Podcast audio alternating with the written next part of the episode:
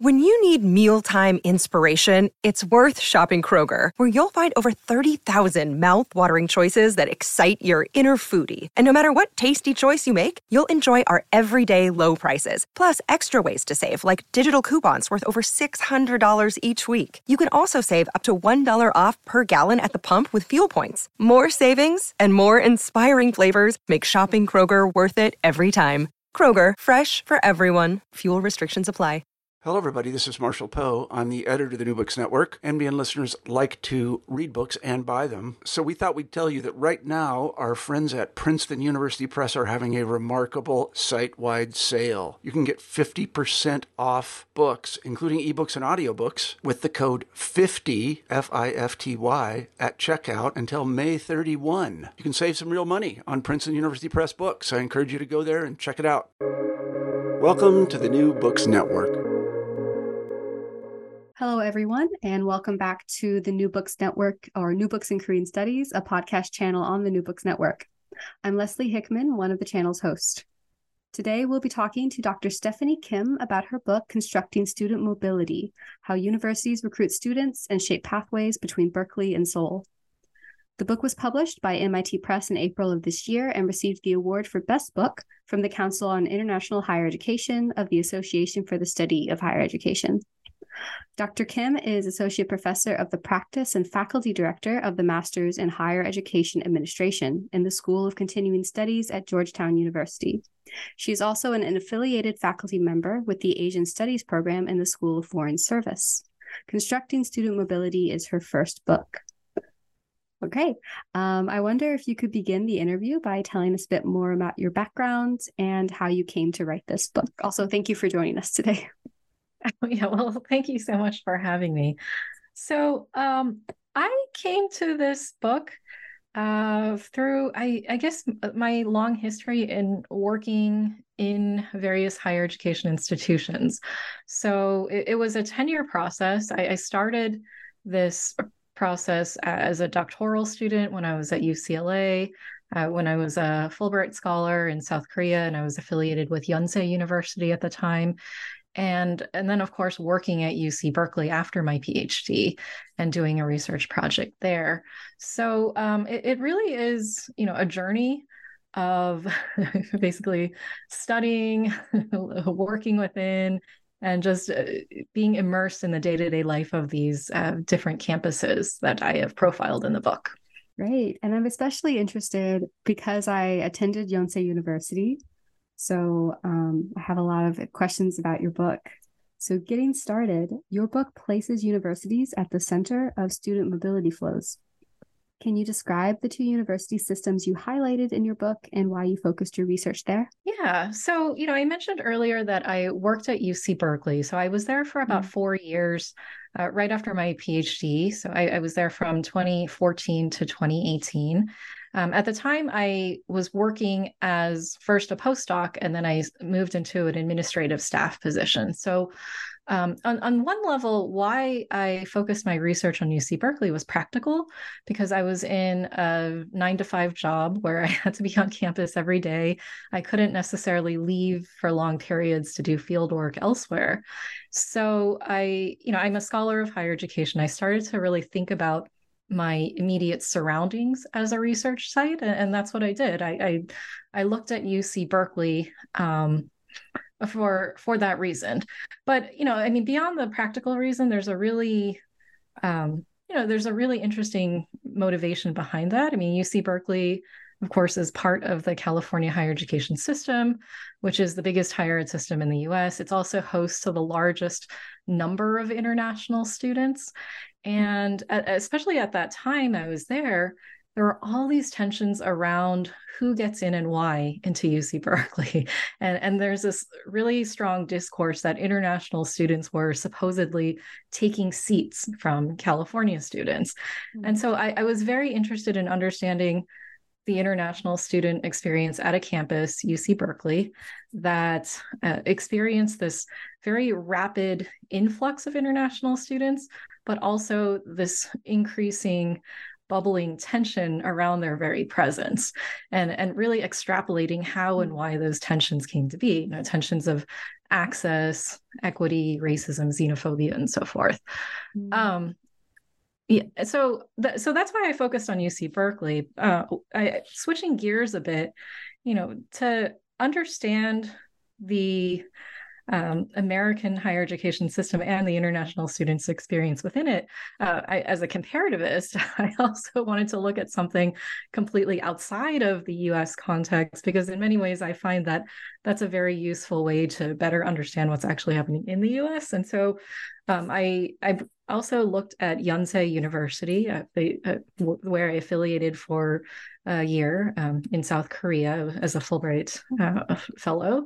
Mm-hmm. And I focused on this university for a few different reasons. It's considered the most global university in South Korea, in large part because it's launched an international college, the Underwood International College. And you mentioned you studied at Yonsei University, so happy to dive into this school a bit more.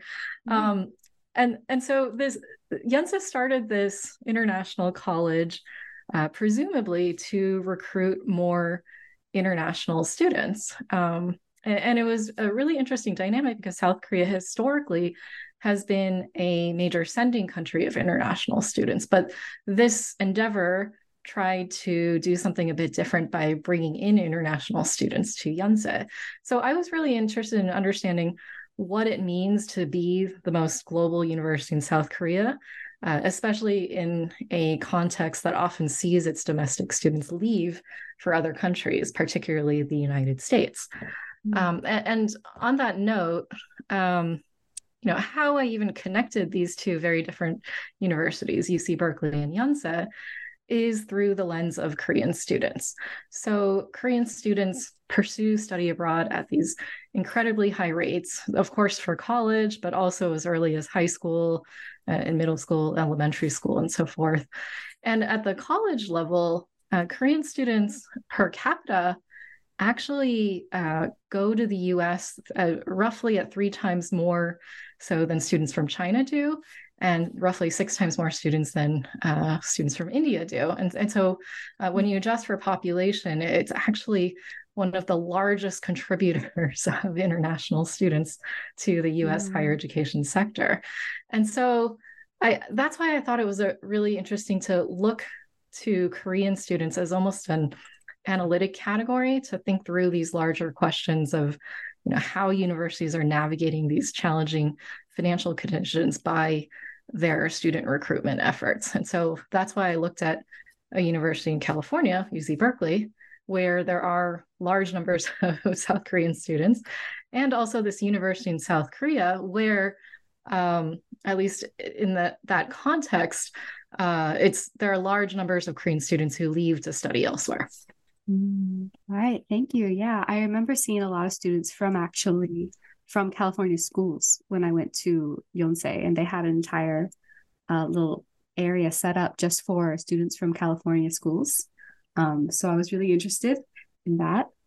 But moving on to my next question, international students make up a large percentage of many U.S. university student bodies, but this wasn't always the case. Can you explain how and why international student population increased at California schools in particular?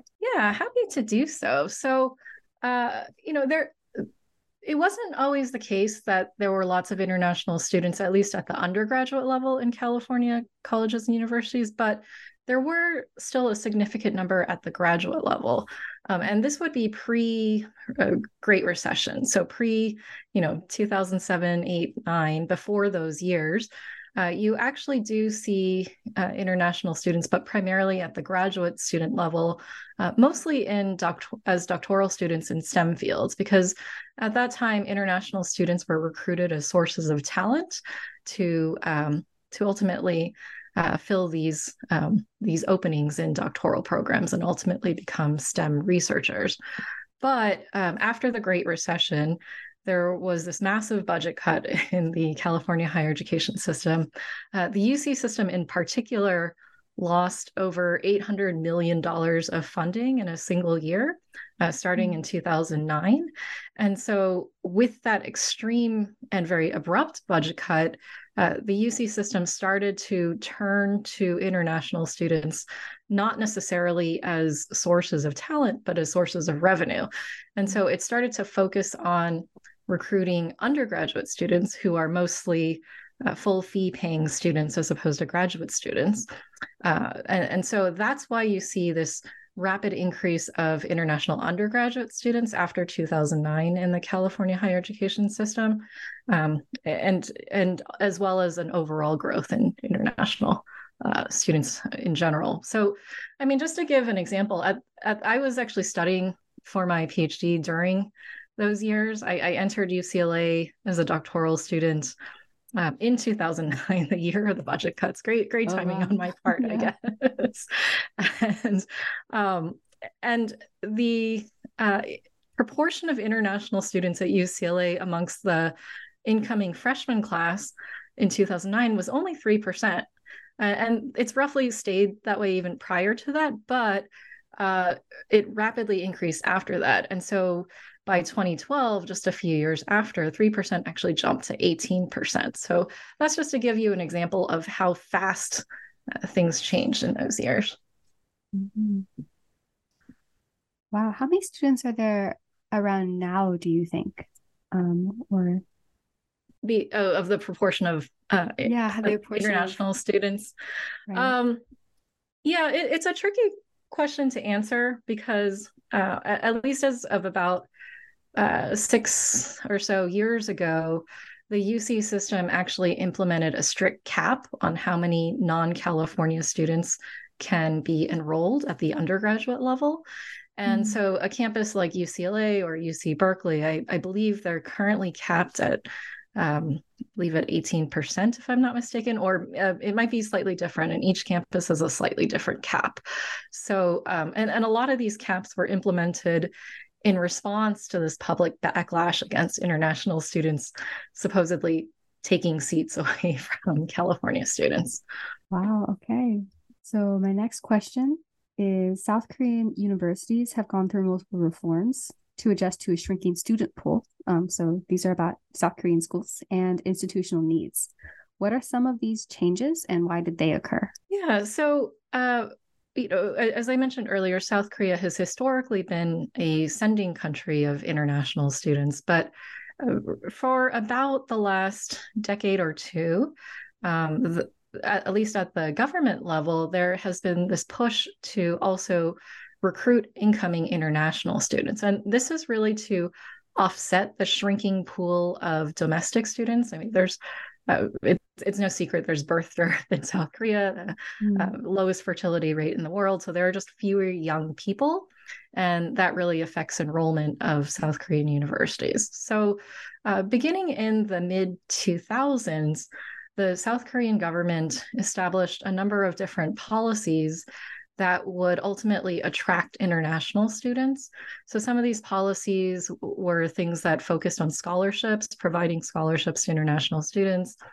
Others were focused on reforming the curriculum of South Korean universities so that a large portion of classes can be offered in English. Some of these policies were geared towards attracting foreign faculty members because when you have a large presence of foreign, i.e. international faculty members, that increases a university's global ranking.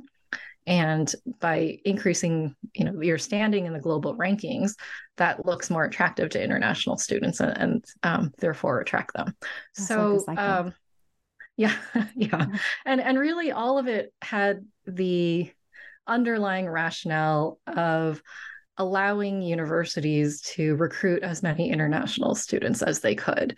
Mm-hmm. And in fact, even the admissions policies were relaxed a bit. So typically, universities are given a very strict quota in how many domestic students they're allowed to enroll every year in South Korea, but international students can fall outside of that quota. So universities really had an incentive to recruit as many international students as they wanted. An interesting flip side to all of this is that while these policies worked, essentially, I mean, we did see an increase in international students in South Korea. It also had a dual purpose of retaining domestic students who might have otherwise studied abroad. So when you take these campus environments, turn a large portion of their courses into English instruction, recruit international students from overseas, et cetera, you're whether intentional or not, they became very attractive alternatives to studying abroad for domestic students who might have gone abroad elsewhere, like the United States. And so in many ways, that's what they also did, was retain domestic students who might have gone overseas. All right. So continue the discussion about domestic students who did go overseas. You say in the chapter, The Contradictions of Choice, you contest the assumption that international students are wealthy and carefree globetrotters. So what are the major factors you found through your research that influence where Korean students eventually attend university? Besides just being affluent and Sure. So throughout my research, I interviewed a large range of college students from South Korea. And these were students who were either studying abroad in California or who decided to stay at home in South Korea. And they were very different in terms of where they were from, what they were majoring in, what their class backgrounds and socioeconomic status, their previous K through 12 educational histories. But despite all those differences, they shared this one commonality. And the commonality was that their choice to study abroad or not was not necessarily a proactive choice, because when you choose to do something, it means that you have viable alternatives to do otherwise. But for a lot of these students, whether they went abroad or stayed at home, it was a little unclear whether they actually had these viable alternatives. And instead, they were making these very strategic calculations out of very particular life circumstances. And they didn't necessarily have this large range of choices when they did choose to study abroad. Mm-hmm. So, and oftentimes their choice to study abroad really wasn't a choice at all, because if they wanted to pursue a college education that would give them a reasonable chance at middle-class status, then study abroad was ultimately their only choice for that. So in this particular chapter, this was The Contradictions of Choice, which is chapter 4 of the book, I go into a number of different examples of students. And these students represent both typical cases of many of the students whom I met, as well as more extreme examples to showcase this particular point. So I just wanted to highlight two examples that I highlighted in the book. One of them is a student named Jihoon. So Jihoon is a South Korean student. He's from a middle-class family. His parents are both professionals with advanced degrees. He had a lot of advantages growing up. His parents were very invested in his education. When he was young, when he was in elementary school, he actually pursued 2 years of early study abroad in upstate New York. So he had moved there with his mother, attended elementary school there, and then returned to South Korea after 2 years. When he returned to South Korea, though, he actually couldn't keep up with the more rigid school system. And so he started to fall behind in school. And when I talked to Jihoon about this, he described how once you fall behind, you kind of just get left behind by the teachers, and it's really hard to catch up once that process starts.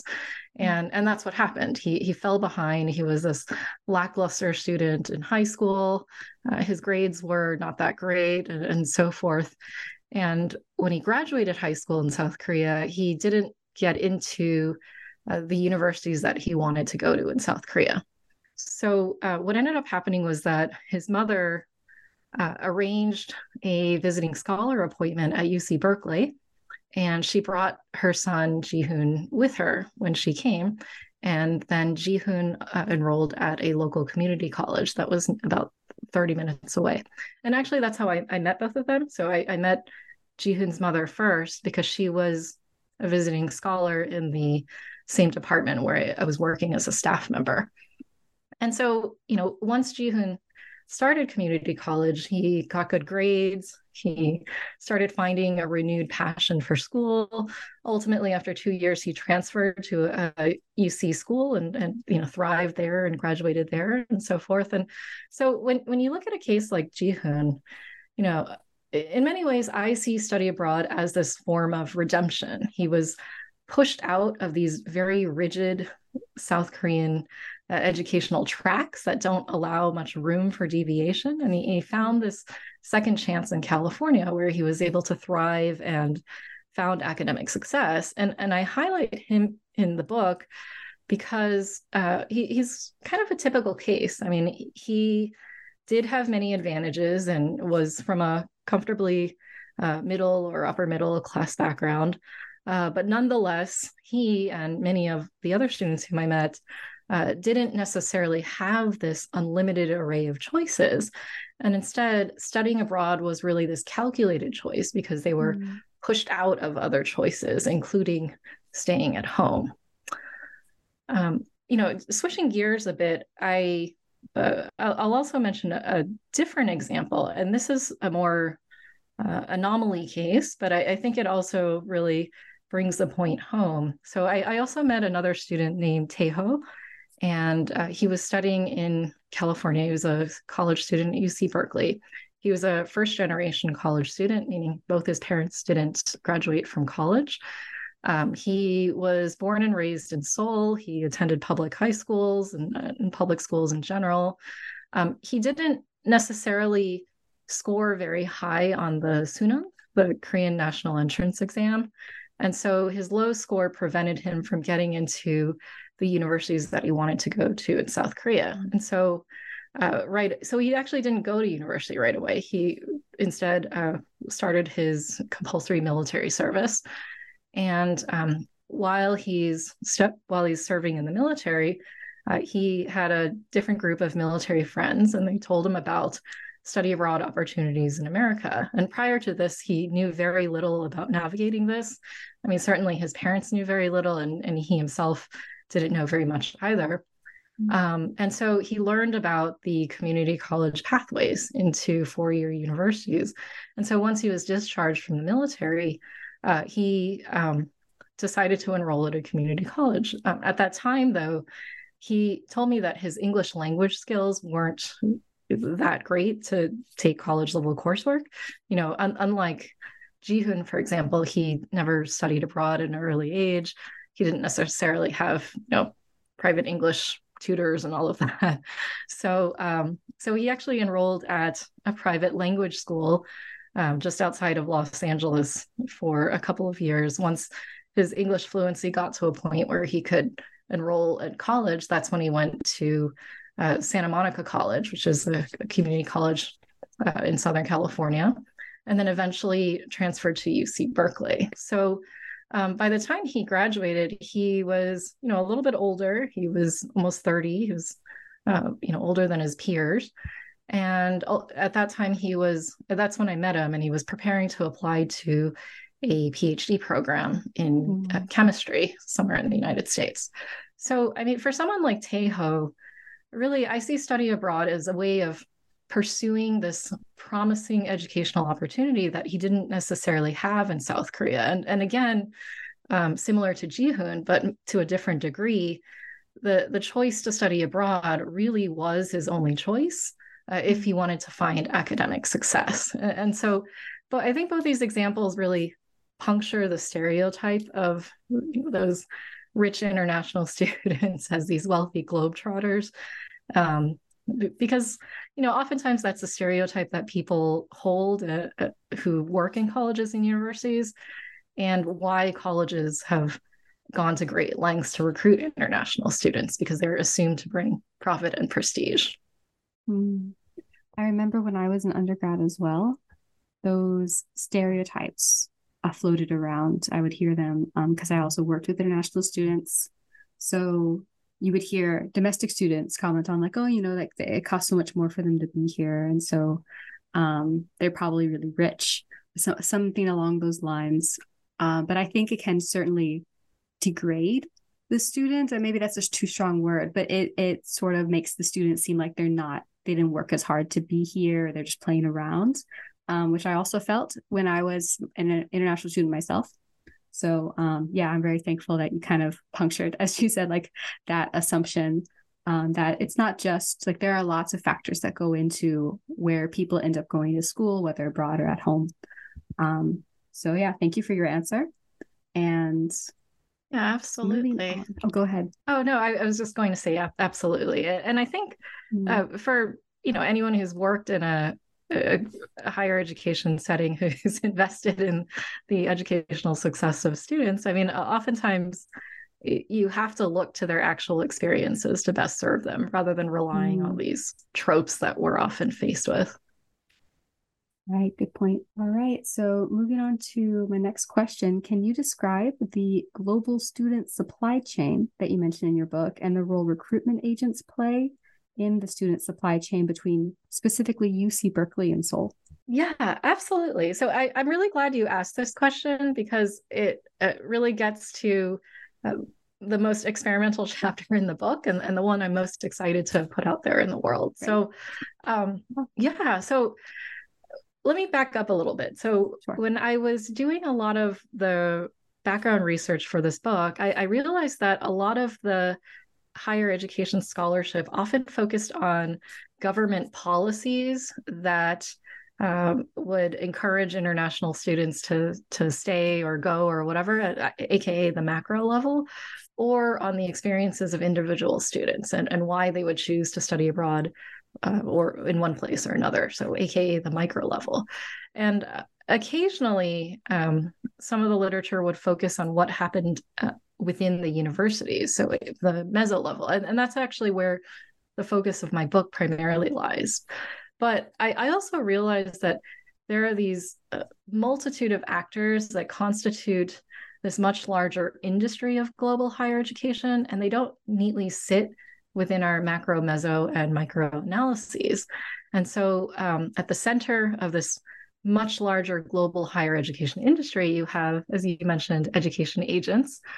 They're also known by many other names, so education consultants, study abroad consultants, et cetera. They often work for these for-profit study abroad student recruitment agencies. In South Korea, they're commonly known as Yuhakwon. Of course, they're profit-driven. They provide services to the students. So they help them with their applications. They provide admissions advice. They do test preparation. They also provide services to colleges and universities. So for example, they will often set up contracts with specific schools where they will get a percentage of first-year tuition, typically around 10 or 15%, for each student that they can enroll into that specific school based on their recruitment acumen. So, and they set up these multiple contracts, and really there's no oversight, and that's why they get a kind of a bad reputation because they're profit-driven. They're motivated by very different factors than what a student might be motivated by, or even what a college necessarily would be motivated by. And there's no oversight around conflicts of interest. So I really take a deep dive into the work of education agents in the book. How they got started in the business, what motivates them, what their work looks like. And then I also fit it into this much larger structural analysis of all the other stakeholders who are connected to the agents. So, of course, on one side, you have the actual colleges and universities where they're directing students to. And that relationship actually is really complex because some schools do set up contracts. Other schools have explicit policies where they won't set up contracts for ethical reasons. You also have college recruiters who are technically hired by the college that they recruit for, and their job is to manage a portfolio of agents. But these college recruiters can also juggle multiple affiliations with different colleges as well, and so they themselves act as these kind of profit-driven profit-driven players within this larger ecosystem. At the same time, on the sending side, you have these high schools that send large numbers of South Korean students overseas to U.S. colleges and universities. And oftentimes the people who work in these high schools, like the guidance counselors and people who are responsible for students' college application process, they often work in tandem with agents in a way, because ultimately, if a student goes to an elite or selective college or university, it enhances the reputation of that high school. Mm-hmm. And then sitting on top of all of that, you have these professional organizations. So in the U.S., you have organizations like NACAC, the National Association of College Admissions Counselors, or in South Korea, you have KOSA, the Korea Overseas Study Association. And these are like quasi-regulatory bodies that try to set some kind of ethical boundaries and regulations, but ultimately they have no enforcement capability. So I also look at how they fit in with all of this going on and what role they play in all of this, including their relationship with embassies. And speaking of embassies, I also then show how all these different players fit in with these larger government organizations that do have legal authority over education agents. So so federal agencies in the US, like the State Department or the Commercial Service, Customs and Border Protection, how all these different entities sit within this and their role in managing this larger ecosystem of the global higher education industry. And so all of these different entities, they form this, what I call the global student supply chain, which ultimately sorts students in one direction or another based on market demands. And the really fascinating thing about all of these different entities is that oftentimes they don't even have a formal affiliation with whatever university that they're sending students to, but they nonetheless are very much an important part of that university's student recruitment efforts. So if they don't have like a formal agreement with that university, do they still get a cut? Or perhaps I misunderstood that part of how do they benefit from that? Yeah. So I think a really good example would be, the foreign language high schools, for example. So foreign language high schools in South Korea are well known as, feeder schools into U.S. colleges and universities, but they don't necessarily have a formal relationship with whatever college or university they're sending students to, unlike the agent, which does get a contract and an official cut or percentage of the first year tuition. But they nonetheless also work in tandem with agents, even in this kind of implicit way, because they are benefiting by enhancing the reputation of their school when these students get in. All right, you asked the following questions in the last chapter, Lessons from a Turbulent Decade. What are the consequences of international student recruitment practices on the students themselves? How are students' understandings and sensibilities shaped by the very universities that brought them there in the first place? I wondered if you would discuss your thoughts about the answers to those questions. Yeah. So what I mean by that is that how universities go about recruiting international students profoundly shapes their student experience on campus. So when I look at UC Berkeley, for example, there's a strong economic rationale on why the university wants to recruit international students. And in fact, the former UC president, Janet Napolitano, would often say international students allow us to subsidize the tuition of California residents, because the higher tuition that they pay allows us to, increase our enrollment of California students. That was a common trope that she would use in speeches. Mm-hmm. And so this stereotype emerged, all over, but particularly in the UC system, that international students are ultimately valued for the dividends that they bring in. And because of that, there's this idea that there's a zero-sum competition between international students and domestic students. But, that's idea that these rich international students supposedly taking away seats, that's also become internalized by the international students themselves, and that they have also adopted this idea that they are only valued in their very university for the tuition dollars that they bring in. And so how I saw that affect, for example, the Korean student community at UC Berkeley was that some Korean students would try to offset the stereotype on themselves by pointing to other groups of Korean students who they think are richer than them. So oftentimes I would see Korean students call other Korean students those rich international students, even though they are technically all international students together. And they used very complex markers to distinguish who was a supposedly rich international student and who was not.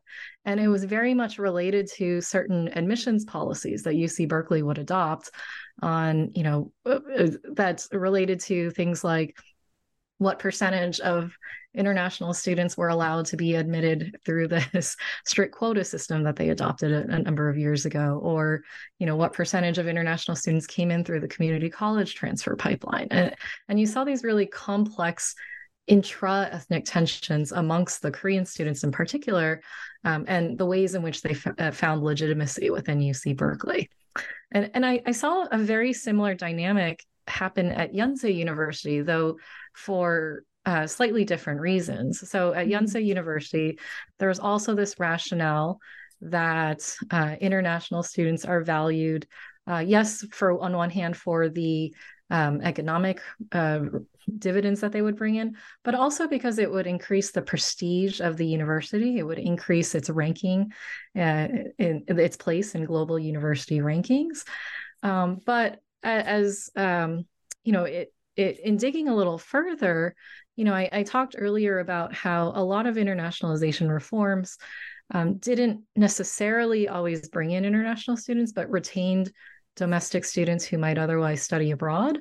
And so really at Yonsei University, and specifically at Underwood International College, oftentimes we saw, I saw Korean students who had international experiences, but were nonetheless South Korean citizens. And they actually made up the majority of the student body at this international college that was presumably for international students. And in fact, at the time I was there, about 3/4 of the students were South Korean citizens as opposed to international students.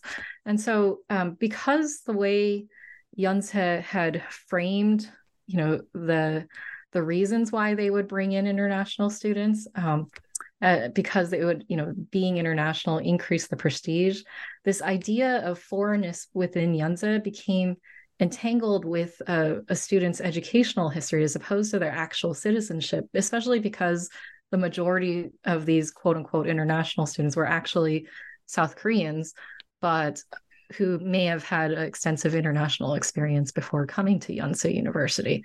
And so there was a stereotype that someone who had international experience was only valued for the tuition dollars that they brought in.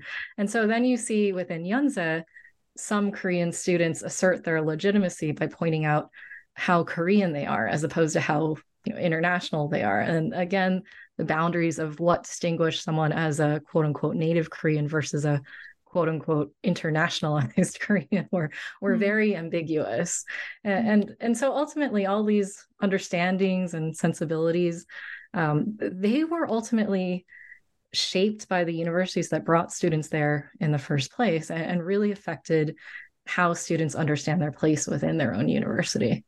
Wow, thanks for your answer. And if I could add a bit of my own experience, which is sort of like the mirror of the students that you looked at, international students in Korea, there was a different sort of stereotype that is often felt where you're just kind of playing around. You like Korean pop culture, and so you're going to school, but you're not serious about school.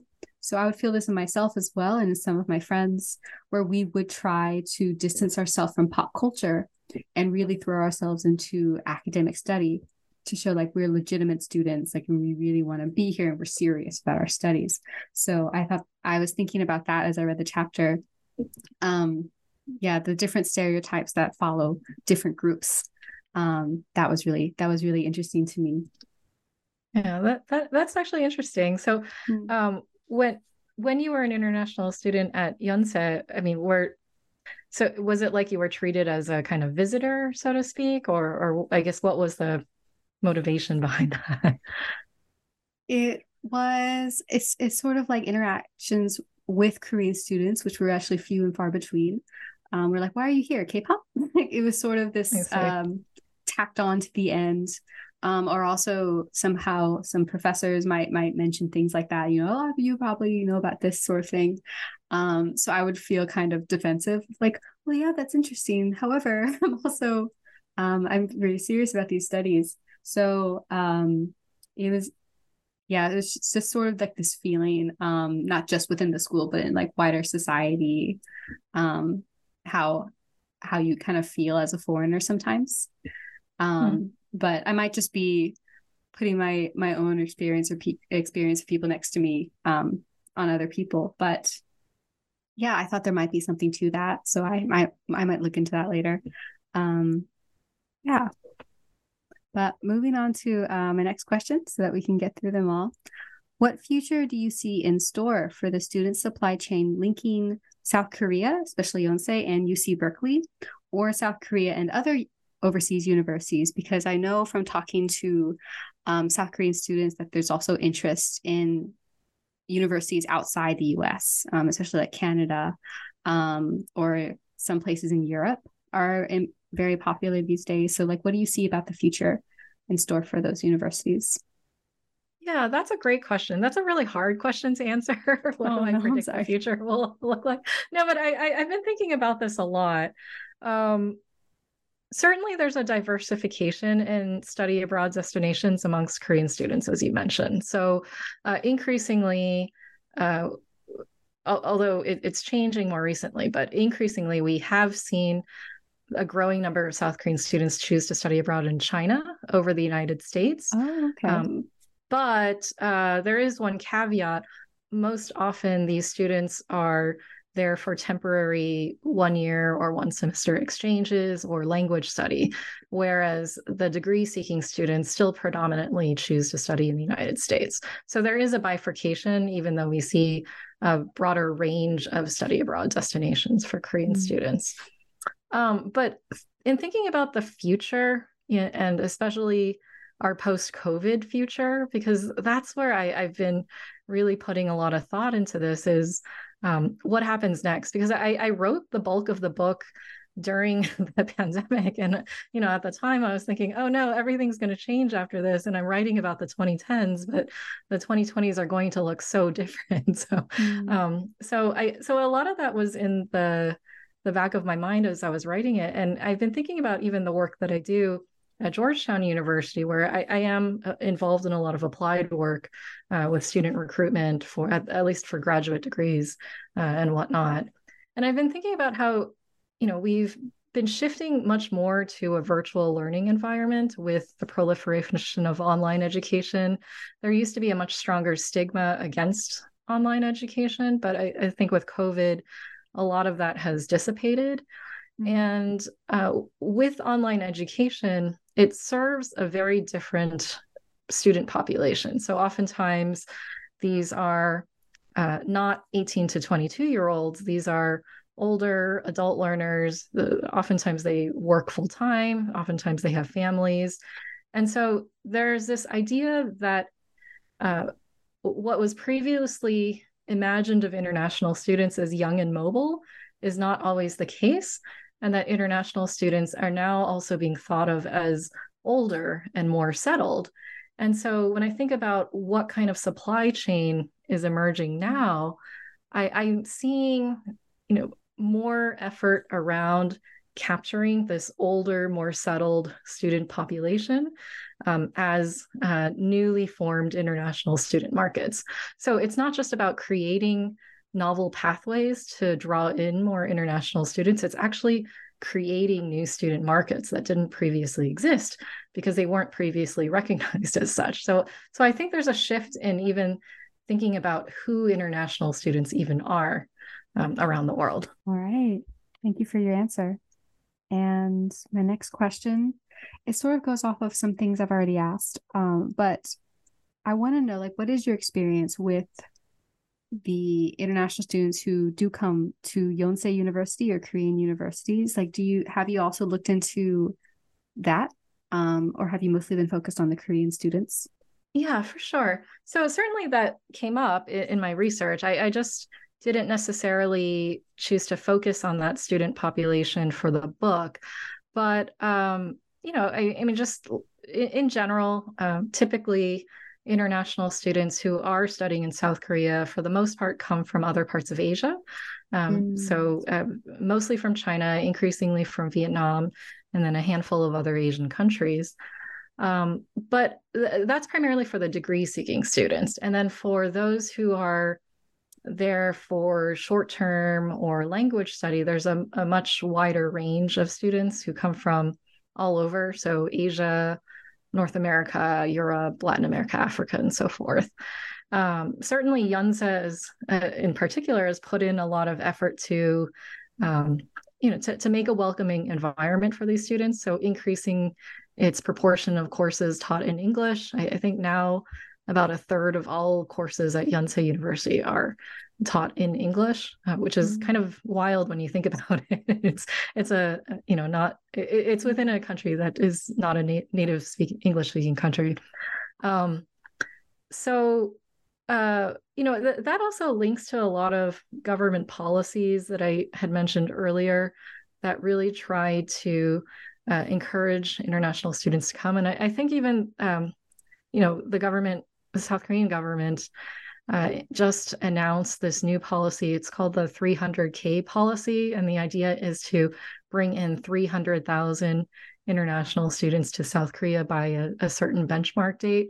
And then it's newly launched. It just was announced maybe a month or two ago. So, I mean, I think it shows on one hand, a national level interest in doing this, and then also growing interest from overseas students in seeing South Korea as an attractive study abroad destination. I mean, I was even thinking about here where I am in the US, amongst the top 10 most popular languages that college students study, over the last 5 to 10 years, most of the languages have remained flat or declined in popularity with one exception, and that is Korean. More students are learning Korean than ever before, and that's the only language that's actually growing in popularity as the others are not. So I think it just shows the increasing popularity of Korean for whatever reason, whether that's K-pop or any other reason at all. Yeah. Wow, thank you. So my last question is, what do you hope that readers will take away from your book? Yeah, I think there are two big takeaways that I would want readers to leave with. And the first is understanding just how flexible universities are in their reach and constitution. I mean, they have gone to great lengths to aggressively recruit international students in the case of Berkeley, or quote unquote international students in the case of Yonsei University. And they do this by creating these novel pathways that allow students to be internationally mobile in the first place. And so the flip side of that, and the other takeaway that I hope readers will leave with, is that there should be a reconsideration of who international students are, that they're not these rich globetrotters who have unlimited opportunities and are only valued for their tuition dollars. I mean, they are there because universities recruited them in the first place, and they have the same hopes and anxieties as any other student.